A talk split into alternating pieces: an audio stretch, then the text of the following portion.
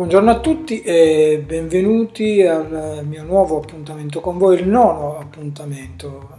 Sono eh, con il grandissimo Alberto Tomba, sono diventato il suo preparatore fisico e eh, vi voglio parlare oggi non soltanto dei grandi successi che pure sono stati tantissimi, in quel periodo eh, si è vinto di tutto e di più, Olimpiadi, medaglie d'oro ai mondiali di sci, eh, Coppa, la overall, la Coppa assoluta di tutte le discipline, oppure le, le, le coppe di specialità.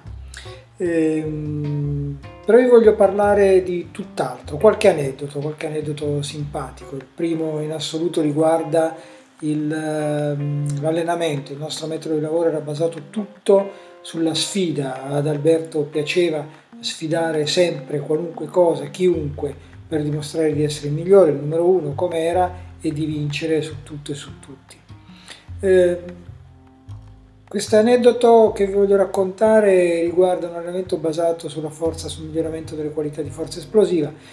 Io mettevo 5 ostacoli distanti l'uno dall'altro a distanza variabile, alti circa 40 cm, con partenza da fermo tra il quarto e il quinto ostacolo c'erano ben 5 metri 30 eh, di distanza. Alberto partiva, li superava uno dietro l'altro, ma soprattutto era uno spettacolo vedere eh, tra il quarto e il quinto i suoi ehm, sorvolare eh, questo spazio di 5 metri e 30 è un'espressione di potenza inimmaginabile, potenza esplosiva che solo io credo pochissimi atleti al mondo erano, avrebbero potuto eh, fare una cosa del genere. E ci scherzavamo su su questo metodo di allenamento. Alberto ogni tanto mi diceva: perché non andiamo a scommettiamo chi? Um, a scommettiamo che è una trasmissione condotta dal mitico Fabrizio Frizzi, una trasmissione in cui ehm, eh, i partecipanti si mettevano eh, in discussione eh, facendo delle scommesse al limite eh, dell'estremo, dell'impossibile. Eh, tante volte ci abbiamo seriamente pensato, però di fatto era, era uno scherzo, ma eh, realmente invece quello che faceva Alberto era, una, era un esercizio al limite dell'impossibile. Eh, un altro aneddoto, un altro aneddoto che riguarda invece la, la, la, la sua lungimiranza, il fatto che lui vedesse avanti oltre ogni eh, ostacolo. Eravamo allo stadio di Bologna a vedere la partita di calcio, c'era con noi seduto in tribuna eh, niente, niente, meno che Lucio Dalla. Lui, Alberto parlava un po' con me, un po' con Lucio Dalla e, e raccontava che lui eh, passava talmente vicino ai pali quando correva in gigante, in slalom gigante, che prendeva dei gran colpi in testa e gli, ci mostrava i bernoccoli che aveva, che, che per l'appunto aveva. Allora Lucio Dalla dice, scusa, metti il casco. E Alberto mi guarda e mi fa, ma sì, perché non mettiamo il casco? E dico, Alberto, ma non puoi mettere il casco, non lo usa nessuno, è gigante.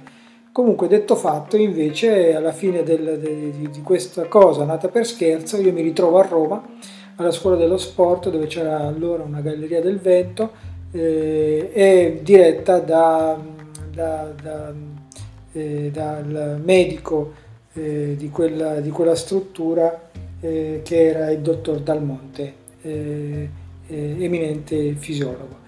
Eh, mi ritrovo tutti i giorni per una settimana in posizione con un casco, un prototipo in testa con dei fili per valutare la, l'aerodinamica e veniamo fuori con un disegno. Questo disegno viene portato all'abrico, il quale mette a punto questo casco, il primo in assoluto, qualcuno se lo ricorderà, che era piatto dietro e davanti aveva la forma del caschetto. Eh, Alberto usò per la prima volta eh, in gara questo casco in, ai mondiali di Sant'Anton. Da allora tutti i gigantisti utilizzano il casco in gigante. Pochi sanno che noi siamo stati coloro che lo hanno inventato. Altri aneddoti alla prossima puntata.